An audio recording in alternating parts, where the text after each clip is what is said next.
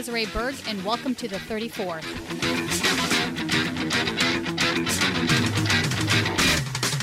Coronavirus is a very good case for Medicare for All, but as doctors, we see the case for Medicare for All all the time.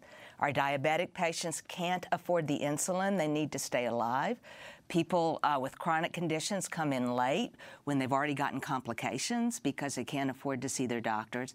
Some of those people are uninsured, but many of them have insurance, but they can't afford to use it due to co-payments and deductibles.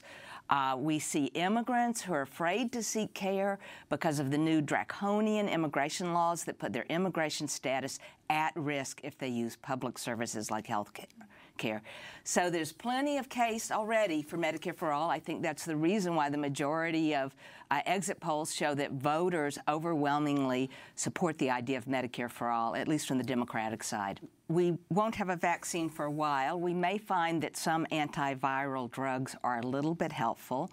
These can be very expensive, and it's really critical that they be paid for for everyone. Uh, we've been talking a lot about vulnerable populations like poor people, like immigrants, but the uh, lack of Medicare for all is forcing us to fight this epidemic with a hand tied behind our back, and that threatens everyone, including wealthy people and people with insurance. Uh, you know, 25% of cab drivers don't have health insurance in this country.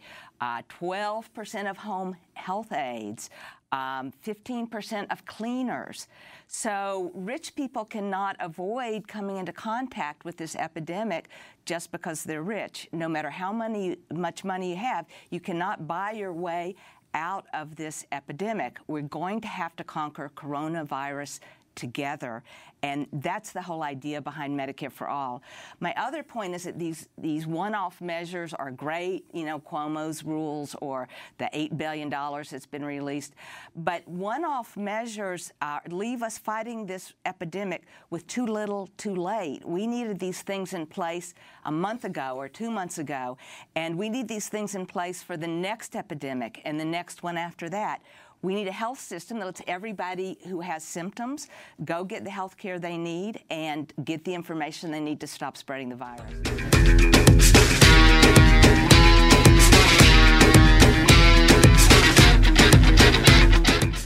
So today we are going to speak with Dr. Ron Birnbaum about coronavirus and what are some of the ins and outs, some new information that's coming out, and the best ways to protect yourself. Well, welcome, Dr. Birnbaum. Um, thank you for having me. 100%. So let's initially just get through the basics. Uh, the first thing is, is is that it's a novel it's a novel virus, which basically means it's new to the human species, so we don't have any antibodies to protect ourselves.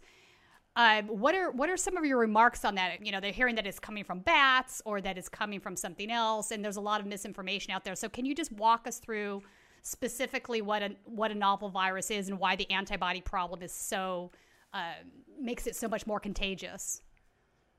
Right. So, um, as well as like the scientists can can tell, this was um, this particular coronavirus um, was in bats, and and but you know viruses are at their core they're genetic beasts, just like you and I are this particular virus is is an RNA virus, but every you know so that's different than us. We're we're we're made from DNA first, and then this one's RNA. So so, Wait, so hang on. Let's talk about RNA for a second. For folks that don't remember that from their high school genetics, it's a mm-hmm. ribonucleic acid.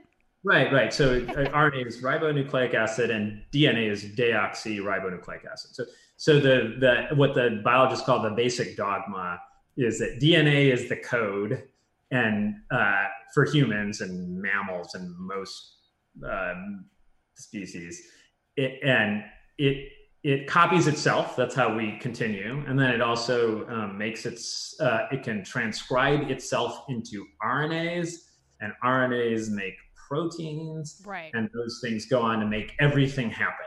Okay. Um, and so, you know, viruses themselves are kind of like blips of nucleic acids that um, move in and out of those processes. The coronavirus um, or the current, you know, the current one is an RNA virus, and that means that it's it's sort of in its infectious state, it's an RNA, um, but then um, it will use the cell's um, replication machinery to make copies of itself. We go, don't won't get into the, the all the biology there, but every everything that is made from you know DNA or RNA when it's making copies of itself, there are mistakes that happen, right. and those mistakes become mutations, and the mutations then change the ability of the organism to deal with situations positively or negatively, right? Mm-hmm.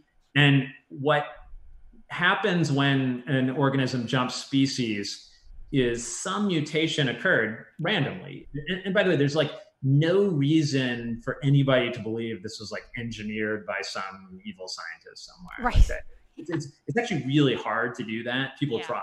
They're, they like struggle with it. So just, um, uh, or, or, to engineer viruses to do specific things is is really unlikely. It's just yeah, that, uh, frown by that. So um, that but but you know one of the basics of a virus is what's called tropism. Like it has a type of cell or cells that it likes to get into, um, and that it knows how to get into, and that can change with a mutation. So presumably, what happened is there was like a bat coronavirus, a random mutation, and some event that led the mutant to get into a person.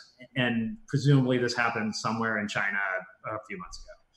And and so that's that's the story. So well, but what's the consequence of that, which is the novel part? So now you have a virus that nobody has ever seen. Some people have seen some other coronaviruses, but our immune systems work by being exposed to things and then developing and then developing immunity to those things. So if you haven't been exposed to it, then you don't have any uh, memory type immunity to that to whatever it is that's the threat, and that's what why there's some particular particular vulnerability right now. Right. So let's talk about uh, what makes it so contagious beyond that. So, you know, it's it's because basically when, when you look at things that will form like make an epidemic or a pandemic i guess happen they have to be have kind of two features they, they one have to um, rap, rapidly be able to infect people through contact with each other or whatever the contact is and it's particularly helpful if they don't kill you off quickly ah. so if you, if you look back in the history of for you know so so like even um, you know like hiv i think is a really good example of that of how that took off because it, it had a way to jump from person to person primarily sexual contact and other things but it would never it wouldn't kill you right away so you could continue to expose a lot of people. Right. And um and and it's sort of like it's a little different than ebola even. So it, ebola which is bad enough. Has the very very high case fatality rate. But in fact, that high case fatality rate, the case fatality rate is the number of people, the number of people who die over the number of people who get infected. So it's very high for Ebola. Right. It's really bad news you get infected with Ebola. But what happens is you die. So you don't like you don't take a, you don't go to a business conference and then like go home and then go to like a movie and then all these things for weeks and weeks or, or for a few weeks where you're so that so in addition to being novel, it has the features of spreadable, uh, which is a relatively high kind of attack rate. Um, and without special measures, it looks like, I think with regular contact, like maybe, I think it's 2.8 or something like that, is every one person who has it is going to infect 2.8 or more people. Yeah, it's exponential. Right. And so that quickly, right. But you, but you don't immediately get sick or plenty of people have mild, you know, infections or they are, they may be infectious even before they're symptomatic, even if they're going to have a serious infection. And so that's how it, it's moving. Right. Okay. So in in regards to that then is it too late for self isolation to be effective in slowing this down in the United States I feel like we're a little bit late coming to that um, directive? Well, all you can do is try to save humanity, you know. So whatever is done is done, and and you know, and, and it's it's absolutely worth looking at what we have done and where you know maybe some maybe leadership has failed us in certain ways but um, but all we can do now is what we can do now and, right. and i uh, i don't at all think it's too late to make a very big difference okay. i do think it's i do think it's like the things that are very like border oriented seem to me like that ship sailed so to speak right like like i, I don't I, I mean you mean I'm from not, country to country? Yeah, I mean, I, in other words, like I guess for a short period of time, maybe there was some question of like somehow having an airtight border and it not showing up here, or just slowing it down, like slowing down the show up rate. But it's it's all here now. Yeah. And so that that part is done. But I do think that I mean, most a lot of people, if they've been following all the stuff, have I think gotten the whole like flatten the curve message. Right. And uh, we can get into what that is, but it's really, in other words, we're, we're past the point, uh, the words of the people use, past the point of containment and focusing on mitigation. Right. So, okay. Mitigation. Let's talk about that. So, flatten the curve. The, the premise here basically isn't that we're going to slow down or we're, we're going to eliminate the rate of infection. We're going to slow it down, meaning that we'll probably end up with the same number of cases, but they'll be spread out over a longer period of time, which will give us the chance to either um, come up with treatments that are prophylactic or a vaccine. Is that right. correct? Um, I know. All, all, all, exactly good points. So the so now the idea is to slow down the transmission, not assuming that you know maybe assume the same total number of people will end up getting infected, which might be very large. Yeah. But that in that time you achieve some different things. So one is right, maybe some treatments show up, number one. Number two, maybe a vaccine shows up. And then number three, the whole avoiding the overwhelming of the capacity of right. the healthcare system. Because it, it, in the worst cases, like obviously it's really lethal, particularly for more vulnerable people and it's really it can make some people who think they're not that vulnerable pretty sick. I don't think people should minimize their their risk. Although there is there's other important things to know, like zero kids under ten have died in China or Italy. That's interesting. like people might be really freaked out about the well-being of their kids, but really what they should and I, I don't want to like be Pollyanna, but the biggest thing that it's like don't do play dates. But the reason not to do play dates isn't probably just going to kill your kid. It's just like that's gonna that may just be another way that transmission occurs. So that's right. part of the whole social distancing thing. So, and that's part of the challenge too, with the sort of like younger uh, people who feel don't feel vulnerable, is that they have a so.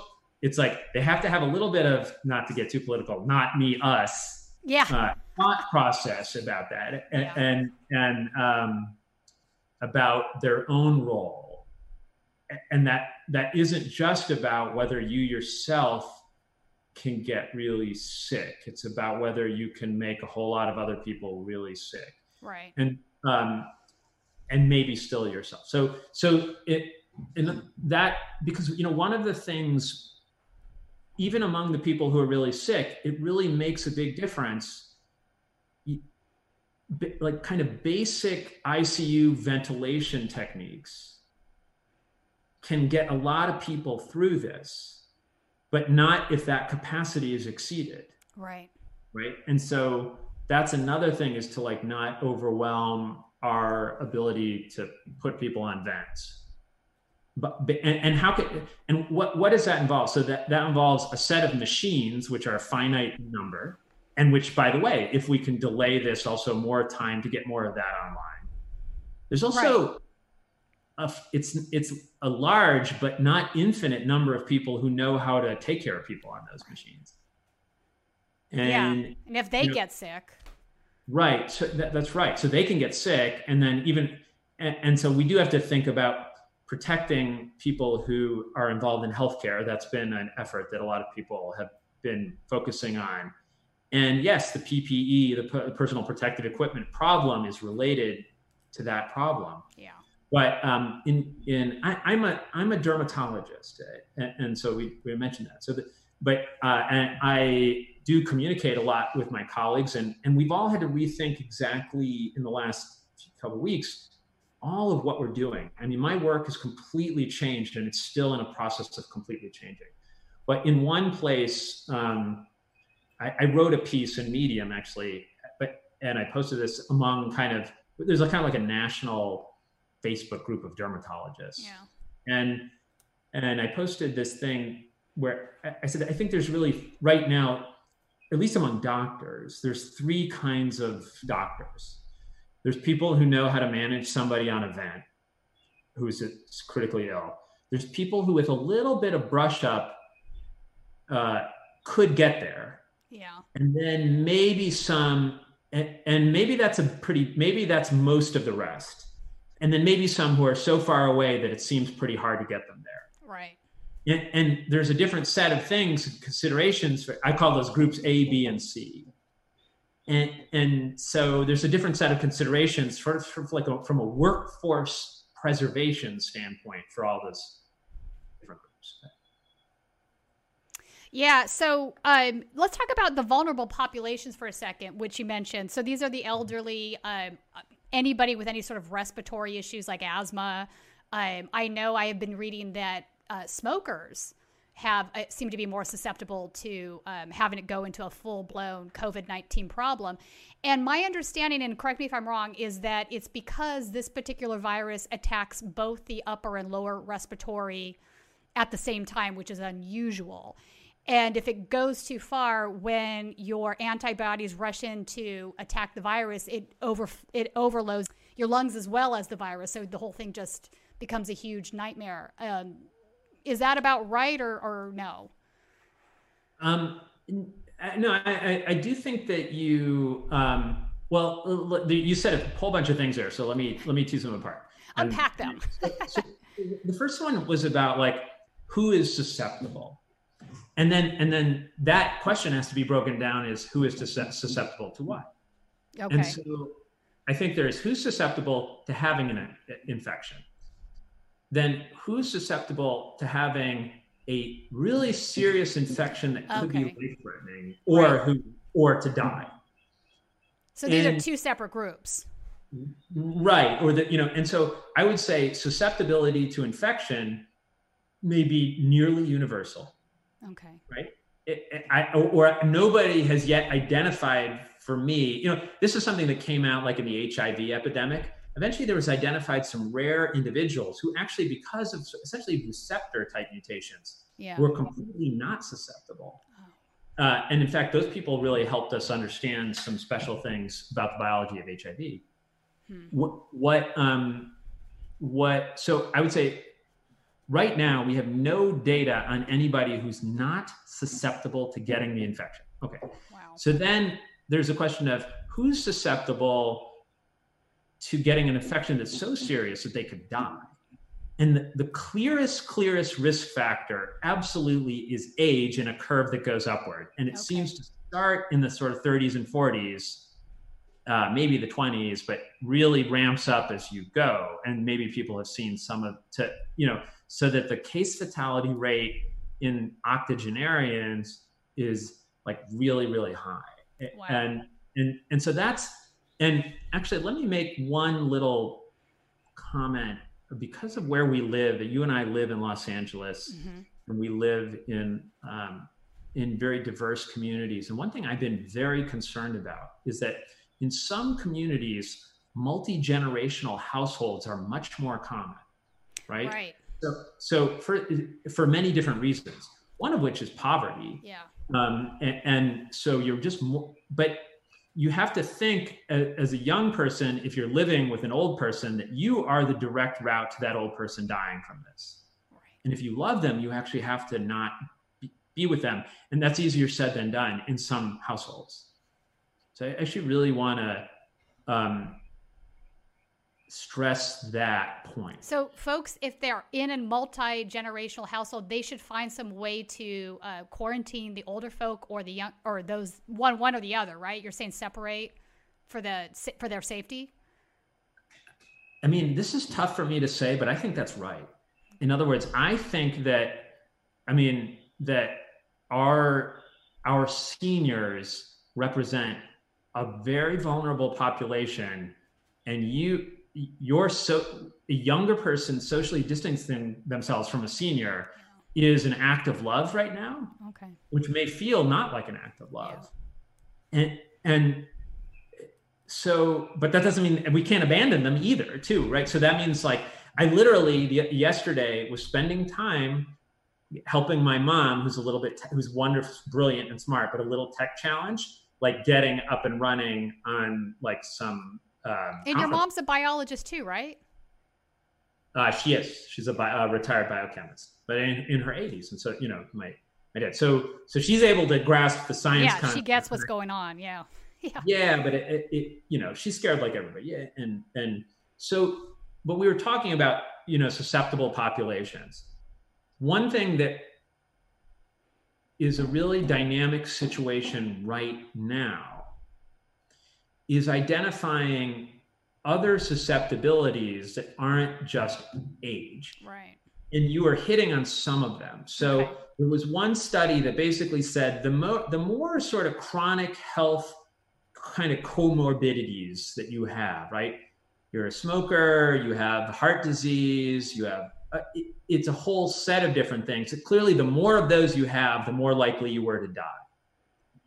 And it should be mentioned, by the way, since you know you and I often discuss matters related to things like Medicare for all and Yeah. there, there's a great quote from Robert Reich. I, am going to paraphrase him that just came out. I don't know if you saw this, but he was just sort of like anybody who says right now is not a good time to talk about um, Medicare for all is similar to the people who would say, you know, after uh, that it's a bad time to talk about gun control while we're Right. doing hopes and prayers for the, um, Right. or he had another he had another example of something I agree.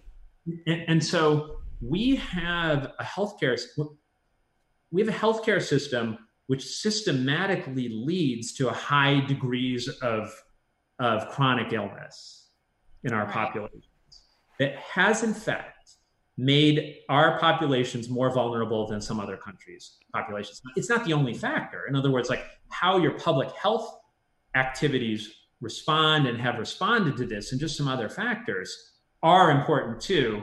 But so i think that that's clear. But let me let me say that right now my colleagues and i are wrestling with other types of susceptibility stuff. Let me just give you one example from dermatology.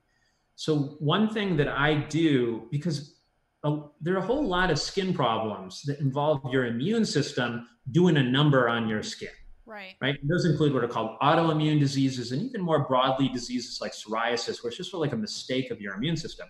So that one of the things that we do all the time is to suppress immune systems with medications in the name of people not having ongoing disease in ways that mostly we think are safe enough to, to do that. And this current set of circumstances is making us reassess Yeah. The- I would imagine so.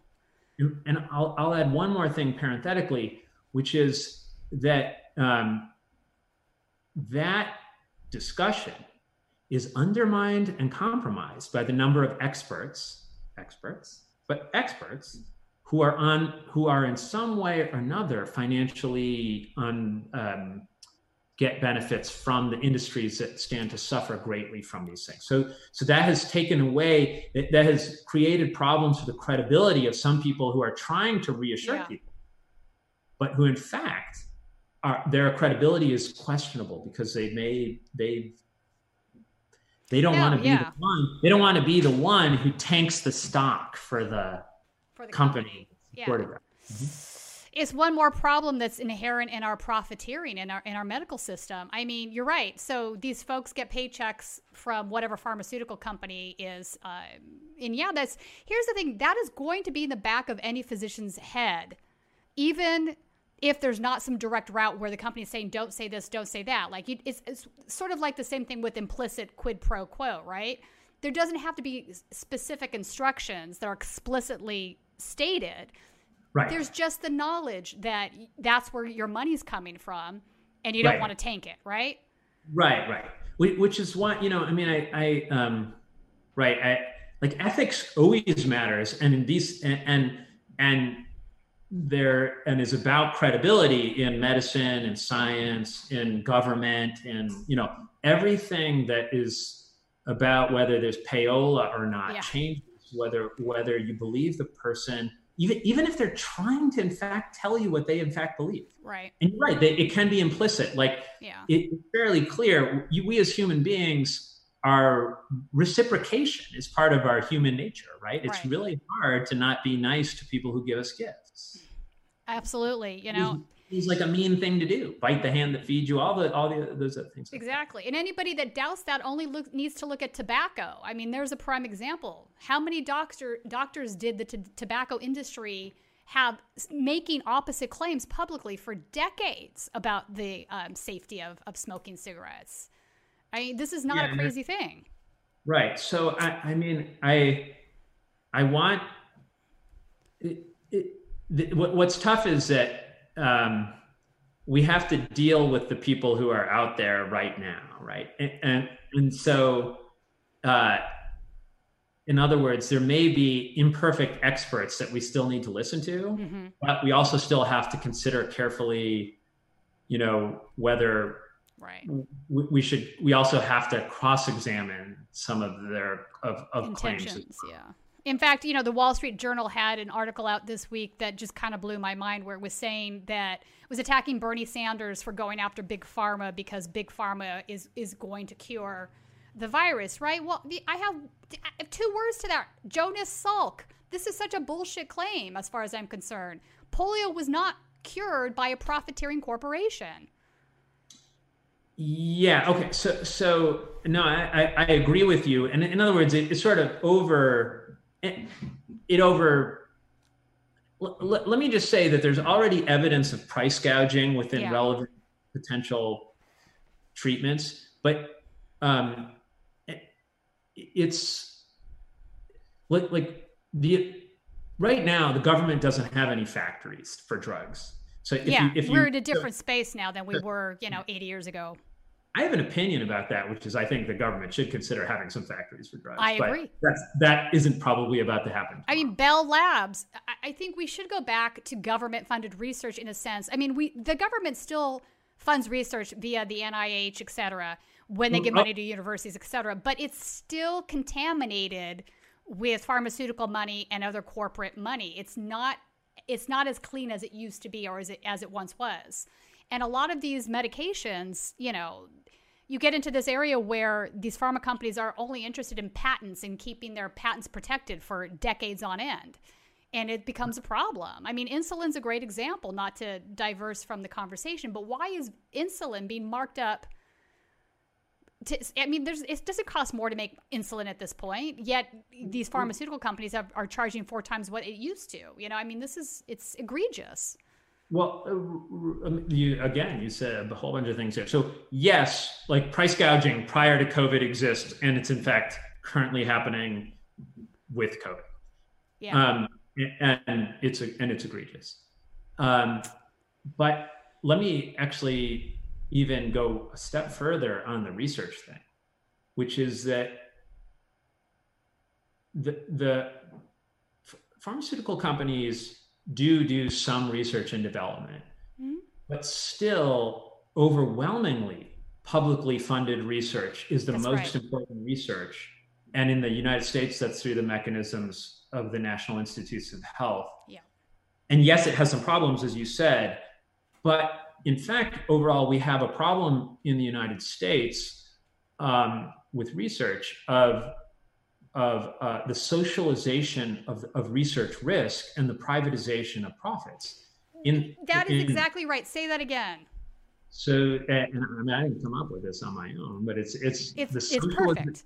um, it, it's the socialization of risk and the privatization of profits, and the, and and in fact, the big so pharmaceutical companies spend more on on uh, marketing than they do on research Yeah.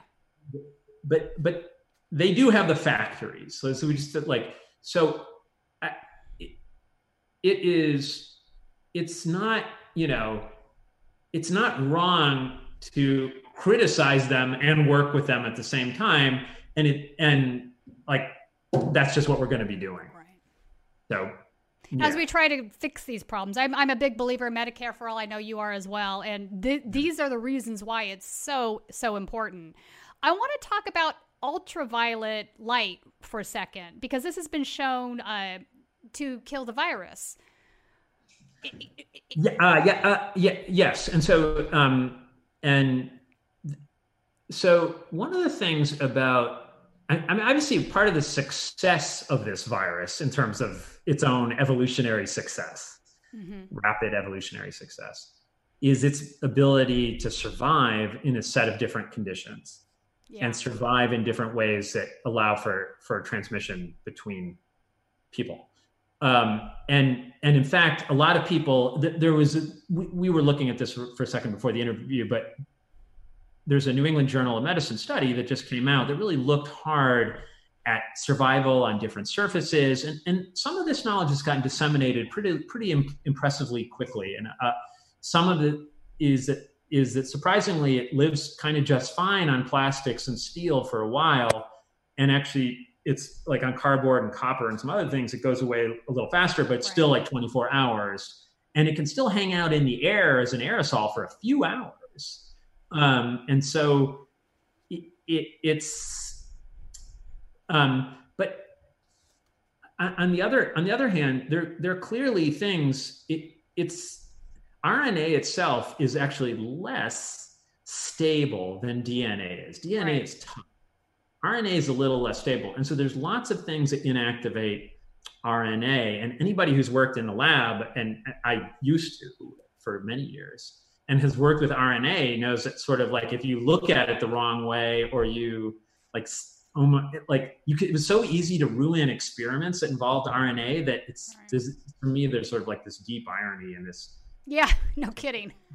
it's so, deep so, irony. But, but to to your point, heat you, you can denature these things really you can kind of make them like hot water or hot anything will make these things disappear but ultraviolet light also seems to be good at just kind of making these things fall apart. Mm-hmm. And and so what what so what's ultraviolet light? Well, it's light that's like a wavelength that's below the um, spectrum of what we can see with our eyes, but it it's and it's you know it's what's in a tanning bed. Doctors use it for certain you know treatments, but God has provided ultraviolet light from us from the sun. So, in fact, we know that same ultraviolet light, which can you know cause stuff we sometimes worry about burns and skin cancer, but it right. it rough on the virus. Mm-hmm. So th- this is because it is safe to do. And um, it doesn't give me much pause to recommend to people that if you're kind of unsure about something, leaving it out in sunlight may be helpful. It, it certainly won't be hurtful.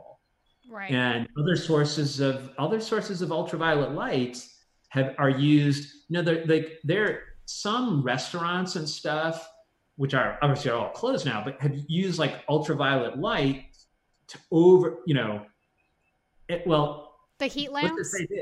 If, if, if you've ever heard the expression, sunlight is the best disinfectant, yeah. that is what this is talking about and it isn't just about illuminating things it is actually about ultraviolet light from the sun um, so i think that's something people can take home Excellent. So there's also some current trials underway that we're going to talk about in a second, but I also wanted to go through some of the things that are coming out on the internet.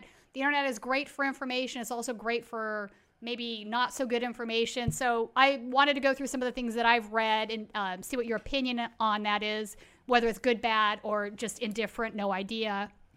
Um, one of the things that's been thrown out there is, is taking zinc, which in a way makes sense because it's the main ingredient in Zicam, which lessens uh, flu symptoms or cold symptoms. I don't think that anybody's touting this as a way of prevention or cure, but maybe a way to lessen symptoms if you get them. Would you think good, bad, indifferent? Um, indifferent bordering on good. So let me just say, like, okay. just for my own, I'm not supplementing zinc. Um, but I, I, it is the case that zinc is um, uh, a beneficial sort of like cofactor in various immune processes. Okay. And that is relevant to some some work that I do that's unrelated.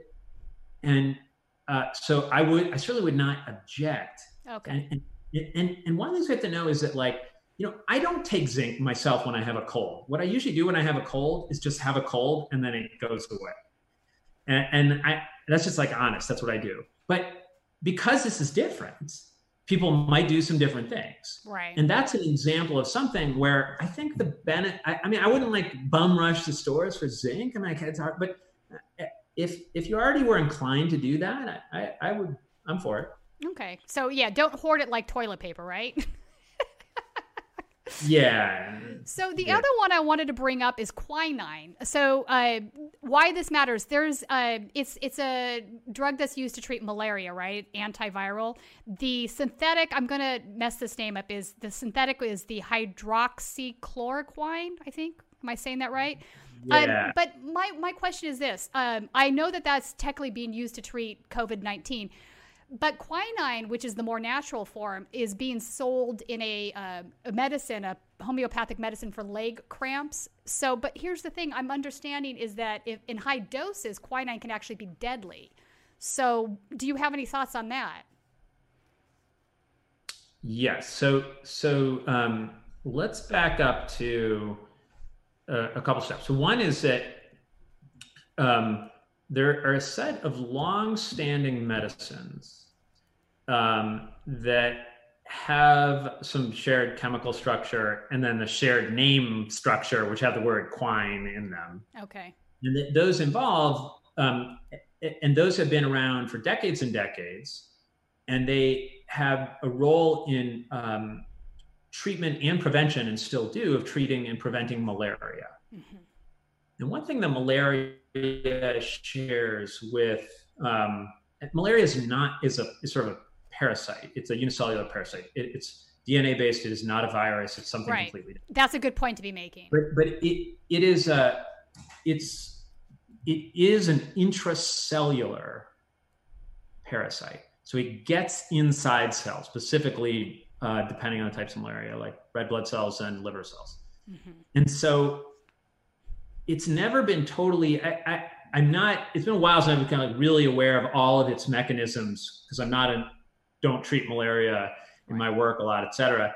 But it, it probably has some function that is about getting cells themselves to kill their own intracellular parasites. And that's the basis for the idea that it might be have some value okay. as an antiviral.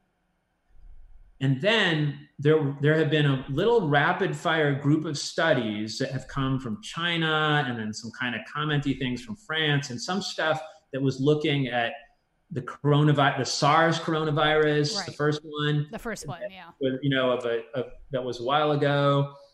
That and, and and then some other in vitro things and some combinations with some other medicines that let me say honestly have shown promise okay. but that haven't been studied at broad levels.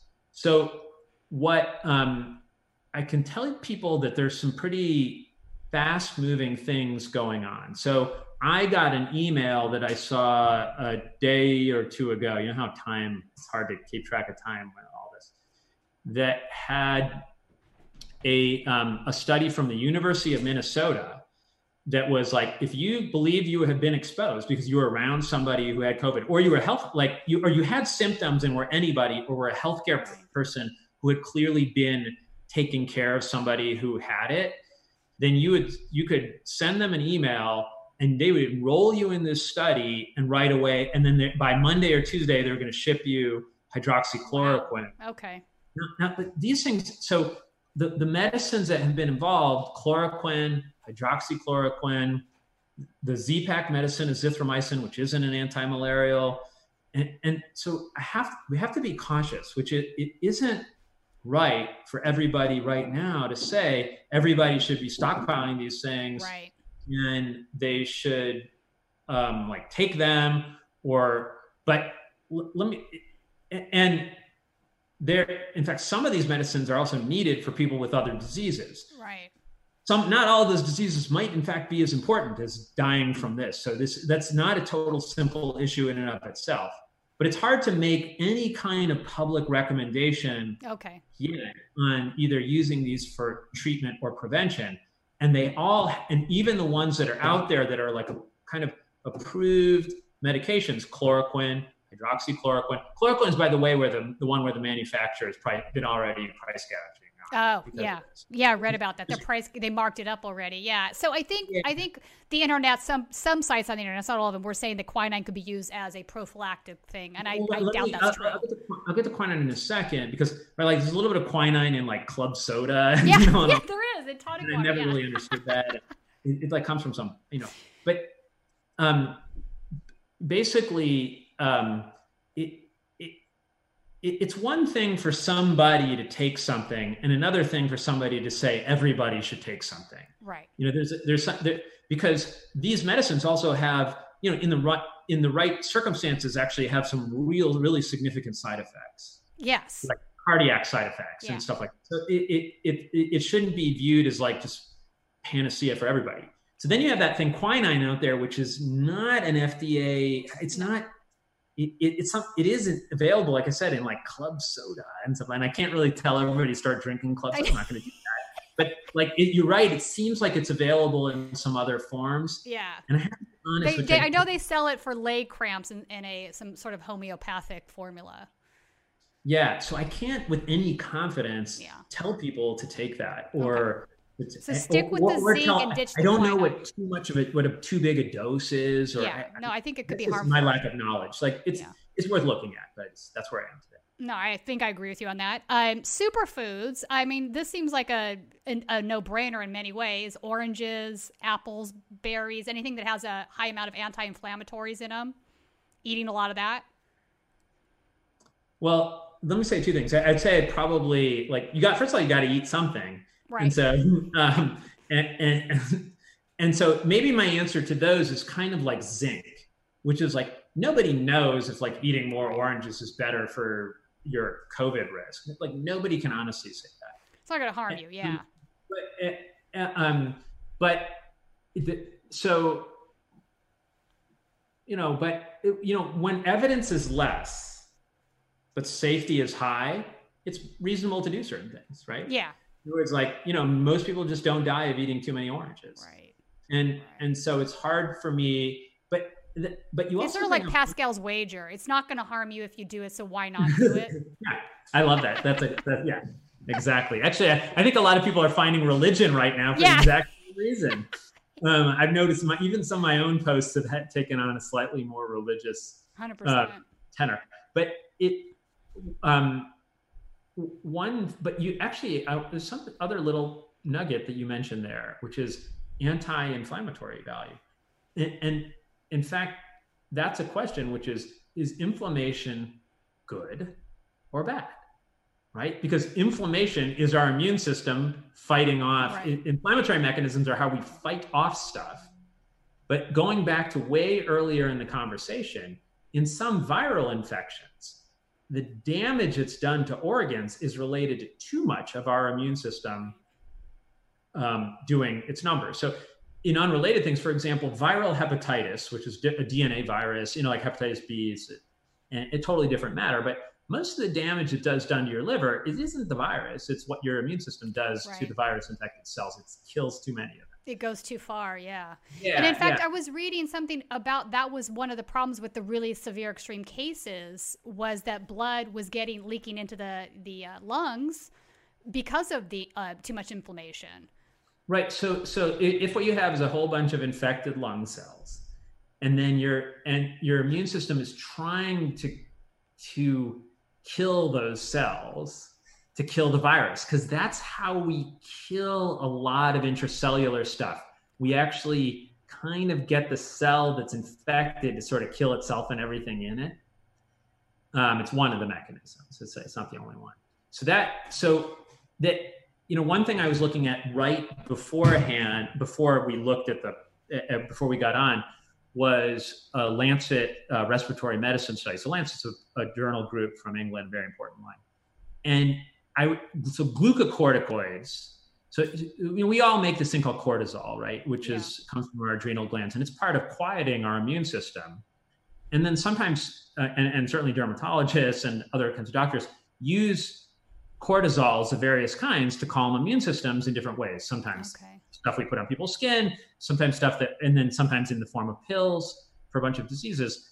And one of the things that was in this list of things that this group published that they thought wasn't working was giving people systemic glucocorticoids who are sick. And you could see how it could go either way, right? Like yeah. you could say, like, well, so, so I, mean, I, to tying it back to the foods, I'm not, I'm not, I don't think nobody knows any dangerous foods right now. Uh, I, and, and, we did talk a little bit about like the surfaces of things and just right. like you know washing them and and being a little cautious. But um, I, I I don't think people should either view like oh I'm going to use diet to survive this yeah. in the face of other kind of recommendations. Yeah. Nor that they should be like crazily cutting out foods until there's any more information than we have right now. Right, right. No, that's fair. Um, I want to talk about masks for a second. I know that uh, these are sort of the basic masks that you can still buy. They're obviously not as good as the was the N95, whatever the. Uh, yeah, is that not an N95? I, I can't. I don't think it is. Okay. It's just a, a common one that you can buy online or at Lowe's, whatever. But so my question is this: um, I would imagine that this affords some protection. My understanding is the size of the virus is like you know one micron versus the ability uh, the the weave on here might be three microns or something like this. So obviously the virus is smaller than but but my understanding is is is if like a, a, hundred of these smaller viruses rush the surface and they're trying to crowd in this at least provides some protection not 100% but it's um, better than nothing at all would you say that's right or what are your thoughts on that should folks be getting these and using them yeah well i, I actually I, I mean I don't know if you, if I mean, Lowe's is in made. Well, actually, no. I think Lowe's is open. I think hardware stores are open, but I'm not. Sh- I think they're all sold out. I could be wrong. Oh, probably. But I, I, I think Everybody's that might. hoarding them now. But but but I have well, the last mask in the city of LA. Yeah, yeah, but I. So it's a really good question. So one, um, it's a little bit. It kind of reminds me a little bit of the seatbelts thing, right? Okay. So if you. It, it, and maybe we don't totally know, but it, it, it is probably the case that something that reduces your total viral exposure, even if it doesn't eliminate it, right? Increase it, it may be beneficial, um, but it may not be beneficial if if it gives you a false sense of security. Oh, that's a good point. So, or, or, actually, I'll even use a dermatology example. We tell people to use sunscreen, right? But really, sun avoidance is better than sunscreen. So, sunscreen is a filter that filters out ultraviolet light, and and so, but like not going out in the sun is actually better than sunscreen. So, it, but on the other hand, if you're going to go out in the sun, does it make sense to to use right. sunscreen? Well, it does. It, for, and, and or and actually, clothes are even better, right? So, getting to this discussion, if um, it I would probably, if given the choice of something versus nothing and a possible exposure, I think I would go with something. Right. Okay. Um, but if it's giving you a sense of like you're totally safe. Yeah, it's not. Yeah, don't use this as an example to wander into a bad environment intentionally. But I'm right. I'm yeah, wondering yeah, if you're going to the grocery store, you have to go right. You have to make your few trips that you have to make. Is it helpful? Or if you can't buy a mask, is it helpful to wrap a scarf around your nose and mouth. No, I, I, I think that it. I think that if you were going to make the trip anyhow, again, this is. I, I'm going to say decreasing anything that decreases the load probably and is otherwise safe, but is not convincing you to do very unsafe things otherwise, okay. is worth it. Okay, excellent. I think that sounds about right. Um, I want to talk about the current trials that are underway. Obviously, um, part of flattening the curve is is that it's going to give us time to come up with either prophylactic treatment um, for for those that are sick, and hopefully a vaccine that will uh, prevent transmission of the virus. So there are several different things that are in the works right now, and it's my understanding that in some cases they're jumping through uh, phase one or phase two trials to go to phase three just because of the time frame. So, can you talk with us a little bit about what is going on in that area and anything that you think might be promising? Uh, I, I, know less than I wish I did right now about ongoing trials. Um, but, so I'll just tell you, like, I'll tell you um, a few things that I know, but I, I think I've kind of fairly limited knowledge because I'm, I mean, I'm not. You're like not an, an epidemiologist. I, I get it, but you're a doctor, so you're, and yeah, you're my yeah. doctor. So, so, uh, so I'm just going to tell you a couple. So, like I said, there, um, and some other people posted there, there, there there was there is some small data, very small group of uh, using the combination of azithromycin and hydroxychloroquine. But it looked, I would say, it looked promising, um, and I'm sure that that will occasion study right now. Okay. Um, but it was just a really small, and, and again, you, so there's that. So then but I, I was starting. Um, I'm not sure if I got fully into this, but on Friday or Saturday or something, I got an email that said, uh, oh, no, I, I, think I mentioned this, that said like there's a study of hydroxychloroquine against randomized against just some vitamin um, oh. as this sort of placebo, but at least yeah. maybe some value. Um, and that um, it, it is actually happening with people getting sent medications by mail from University of Minnesota at um, as early as Monday or okay. Tuesday.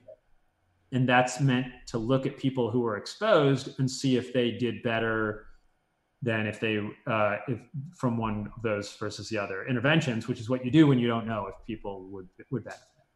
Um, so I don't though have like broadest eyes on all of the. I mean, there's there there is more. There's a now I'm forgetting the name. There's a one of the anti forgive me for this. It's one of the antivirals that begins with R.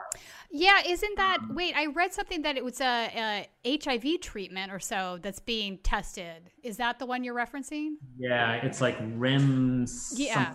Here, but and so I'm embarrassed that no, I don't. No, no, don't be. I don't remember what it's called either. But I did read something about that. Mm-hmm. Um, yes, and there, so there's there. I, I I know that like you know everybody who thinks about drugs and making drugs in this situation is thinking about every possible thing that right. they can think and so me just being like one community dermatologist in Los Angeles is doesn't have his eyes on all those. trying to read as much as I can. So they'll come up with something though, and I'm hoping that they have ideas on uh, vaccines because I think that's going to be necessary at some point. If we can flatten the curve long enough to the time frame with and but here's the thing, I think people need to wrap their heads around this, Dr. Birnbaum. We're not looking at an 8-week period here. I think people are not kind of realizing that we're going uh, into a whole new way of life for probably what's going to be a year. Yeah, I mean, to figure out the whole time frame, I think nobody can. I mean, this is is such a dynamic situation. But, it's dynamic. is shifting. But, but let me, if you just look at those little graphs of the of the curves, they tell part of this story very clearly, but it doesn't get emphasized very. W- which is that if um, if a lot of people get infected quickly, some of whom die, and others recover and maybe then have, we hope, durable immunity, this will be done quickly. But if we achieve the social goal right. of um, the, uh, or the, the, the, the goal, which we think is the right thing, which is social distancing, to slow this all down, it means that this will be teased out over a much longer period of time. And even we'll be considering the possibility of if somebody gives the all clear too early, that we right. create a second spike or something like yeah. that. And, back and where so, we started, right? So because of that, the possibility that this goes on for months and months does seem to me quite possible. Yeah, it does and to me too. I think that there's all the things that are like, well, we're on lockdown till April 19th. I think people should take that as at least April 19th.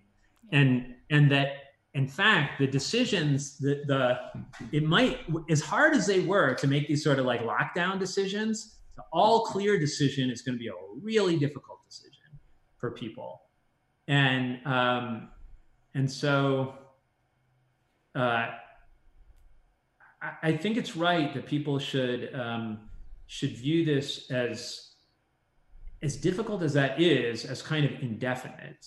Yeah. But that's what it is. It's indefinite. It's not definite when it's going to end. It doesn't Right. mean it's not going to go on forever. Let me just say that. But it it doesn't strike me that it's like a handful of weeks. Uh, yeah, it doesn't me either. I, I just don't see how you could get through the entire pandemic that way, especially if we are flattening the curve. You know, but this makes sense to me. It, in the long term, you're going to save lives that way. I think that's the bottom line. And I also believe that you know they're also looking for the future for herd immuni- immunity, meaning you have a certain amount of folks that are going to get a vaccine and and get durable that way and then you'll have another amount of folks that have, have already had the virus and have the antibodies so there's this whole thing needs to play itself out Uh, but if, if we don't do that dr birnbaum the opposite is we have this huge spike right we're going to lose a lot more folks. I mean that could be more like the 1918 pandemic right where just a vast proportion of folks um, die. And i also think you know we've seen these um, estimates where they're saying globally 80% of us are going to get this uh, virus. That's that's crazy 80% now that doesn't mean everybody's going to get sick and everybody's going to die out of those you know but but that's still that's pretty widespread. I don't think we've seen anything like this in it's a new area i think especially for the young ones in their 20s i mean they can't even imagine. Right, and, and, and one thing too is that we we um that's right. It, I I do in other words like all of this stuff that's sort of like oh you know like it's just like another flu or whatever like that's not that that's wrong. And because it, wrong. what it does is it ignores the as yet fully defined case fatality rate and the high infectivity of this. Yeah. And so, you know, if you just look, um, I mean, you know, at the United States, um, and you say, you know, there's like whatever three, three or four hundred million people, and if eighty percent get it, and they, you know, even if it's a sort of a, a, a small, like a fraction of one percent, even who die from it, but that's it's quite a few people. that that, that still is like still like 2 million or so right thousands, million, and stuff like that, right? And so, um, th- therefore, I think that the buying of time has so many different potential Yeah. values, and that's why I think the responsible people in government have really shifted to that. It's also, if you want to look at the counterexample, they've now shifted back, but ver- in in um, in the United Kingdom, briefly, mm-hmm. it looked like they were headed in the other direction. yeah And the, you know, there's this expression I hear a lot. Um, it's interesting to think about like how language affects how people, how what's in the language affects how people think. But if you're around people like from the United Kingdom, there's this expression. I'm going to get it sort of wrong, but they say like, "Let's just get on with it," yeah Right. something like that. It's sort of like, "Let's just like." They like we're all going to get sick let's just do it right, and, and they literally it looked like that was their public health strategy for a which week is just there. scary yeah and, and they were like, yeah, so let's just have the let's just keep the Premier League going, and let's uh, you know have this like Royal Ascot or whatever event, and and then I think they had to reconsider in the face of that maybe that that wasn't a good idea. yeah And I not a good idea too much time to that, but it, it also just shows that like there's a lot of different ways to think about these things, and nobody, no, like good and bad ideas are coming, you know, Yeah. and and um, and new things are occurring, literally occurring to people every day yeah or every hour, and um, Well, every time I log back into the internet, the death toll increases and the infection rate increases exponentially. So, and I feel like in the United States, we're just at the very beginning of what we're going to see happen here. I don't think we've begun to. Um, we're still climbing that that curve, you know. So let me ask you this: What if you had some final tidbit of advice to give to folks? Um, what would that be? um, take take the social distancing matter seriously, Yeah. even within your family. Yeah. No, that's the key, even within your family, especially if you have elderly folks uh, in your house. Yes, and and especially especially with yeah, I feel like that may be one underappreciated part of this. Yeah. Um, you know, there's there's so much human stress and suffering, and that is you know, also, I think also people shouldn't forget. So family has certain challenges, but also I have a great deal of sympathy for all the people who are socially distanced and are on their own. Yeah. Because the lack of like, you know, you, you know, when you like solitary confinement is a cruel and unusual punishment, honestly, in the jail system and there are a bunch of people experiencing solitary confinement yeah. right now and, and, so that's also maybe just another thing but yeah you know but that's why we have technology stay in touch with your friends we you know like we're doing you even though you're in la we chose to do this over zoom because that yeah. was the smart thing to do right yeah socially how about this socially distanced love is the order of the day socially distanced love is the order of the day well, thanks for coming on and discussing this stuff with us. It's uh, really helpful. I think more folks will have a clear understanding of what's going on, where we're headed. And I'm going to have to have you come and talk to us again in a couple months and see where we're at. Um, and stay safe. To, You're out there at the clinic still. You're still seeing your clinics, right? Yes, um, we are. Um, we're we're completely reorganizing different things that we're doing. Some things with telehealth, but I am still like like my i am a doctor and my job is to take care of people in need and and and not harm them too and and so people like um and also have to view myself as a public resource of of uh, provision of health uh, somebody who can provide healthcare too so i need to be well but th- that doesn't mean just like for me to hide like in a cave till this right. is all over. So, but I'm that's what the work of me, the sort of organizational work within the, and I work in more than one place. No, I know you do. I've Been wrestling with really hard over the last week is reorganizing those things. So, what visits need to happen, what right. don't need to happen, what can be changed to doing telehealth, and how. And and the fourth one I will add is how can a non-intensivist like me support the intensivist community so that they're not burdened by things that I can do well. I, I, I can, give, give, you one example of that that I'm trying to kind of get pe- more people. So normally, let's say you get a, um, a laceration. Uh, let's say you get a laceration. You cut. You, you cut. You're at home. You got to. You, you cut yourself with an avocado. Cutting an avocado. And what you might normally do is like go to an emergency room right because th- there's not a lot of like and and it's to get your skin sewn yeah. and like i really know how to sew skin well i'm really good at it and i and i'm and so is most of the people who do what i what i do but we don't usually deal with lacerations because those are emergency things they usually go to the emergency room first they take care of them there it, it, the flow of our system has to change so yeah I've that makes sense that we we have a set of problems where some kinds of specialties change their role they become the source of diversion. Yeah. But it's been actually hard for me to make these cases to people because obviously the people who are doing big planning for emergency rooms are they're thinking about and, and they're thinking about the loads of things they may face. It's harder for them to think about these how do I offload what I don't need so that we can focus. You know, that they're thinking makes sense. what to ramp up, less than what to ramp down, maybe. Yeah. So yeah. I,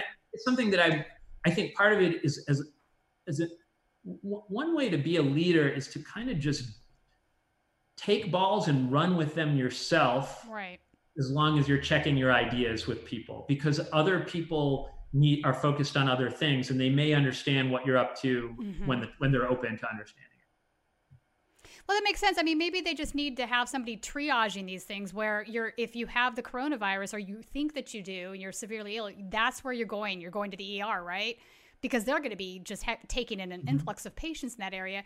And maybe there's a way to triage where, where you're talking about like things like I need stitches, whatever gets triaged to another clinical area. There's got to be a way to figure that out. I mean, at some point, yeah. I would imagine, especially if some, triage, yeah. some folks get, get sick, they're going to be relying more and more on folks like you if I mean if our ER doctors don't have enough protective wear, our nurses in the you know eventually we're going to need more folks that know what they're doing doing these things. I, I think that's inevitable. So I think what you're saying is smart. It makes sense right. to me. And, and, and what we don't want is to needlessly expose people right to the virus on top of it. Yeah. Right. So yeah. so because of that, also, I mean, in addition to setting up our telehealth, and there's all these political issues with telehealth. I mean, there's a whole like it's it could be a I mean liability issues probably.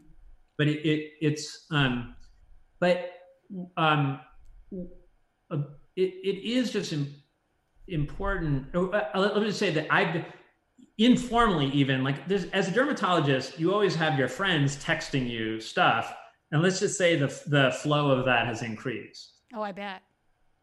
I because bet. because people are like, you know, there's some just freaking out, but there's also just people who are like they would normally do X, but now they don't want to do X because maybe wisely. So I've been yeah. involved in some makes sense. I wouldn't want to go to the ER now unless I was sick with the coronavirus. I'll tell you that. That makes sense to me.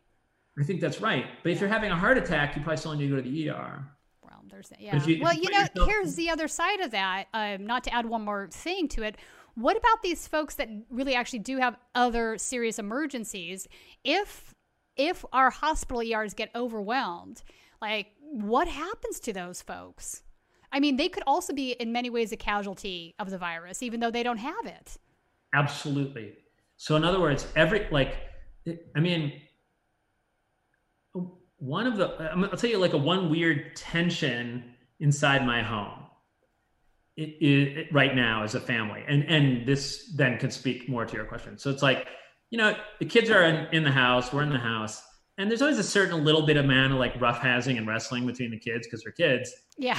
I've had to respond to it a little differently because I'm like, if somebody really gets hurt, it's a really different calculus right now. Oh, yeah, huge. And, and so I kind of want it to not happen. So I'm like being a little more of like an assertive parent. That makes sense. That I'm used to in terms of like, mm, that's not okay. We're not going to do that. Yeah. No, um, Ron, but, that makes sense. But, but but on the in the larger scale, yes. In other words, there's nothing, you know, there's some, you know, there are probably going to be fewer car accidents right now. So, so you know, there's some things about decreased activity and economic activity which will decompress. Right. And I think some ERs and some of the places I work, they've had this like ear. Well, I'm not working, in ear, but some of the places I work, there's this eerie calm thing going on where there's like some weird, intense situations, and then some people who didn't get the message or are just like showing up right. for things that seem trivial. And then, but there's also just less of some stuff because people are like, oh yeah, that like, makes sense. Yeah, you know, fewer car so, accidents. Yeah, right. If you take away cars, you you take you just took away a bunch of stuff that ends up in the ER. Yeah, hundred percent. But but there are certain like heart attacks probably are going to keep happening at the same basic rate, yeah. and some of them need to. Some people with a heart attack end up on a vent, and you're right that there could be a lot of collateral stuff if the system's overwhelmed. So, mm. so sad. Mm-hmm. All right. Well, thanks for uh, talking to us. Um, stay safe out there and keep everyone in your family safe. And we'll um, reconvene in a couple months to see where we're at. Absolutely. And thank you for what you're doing because, like, um, media, and in fact, independent media is an essential service right now. Yeah, I think so.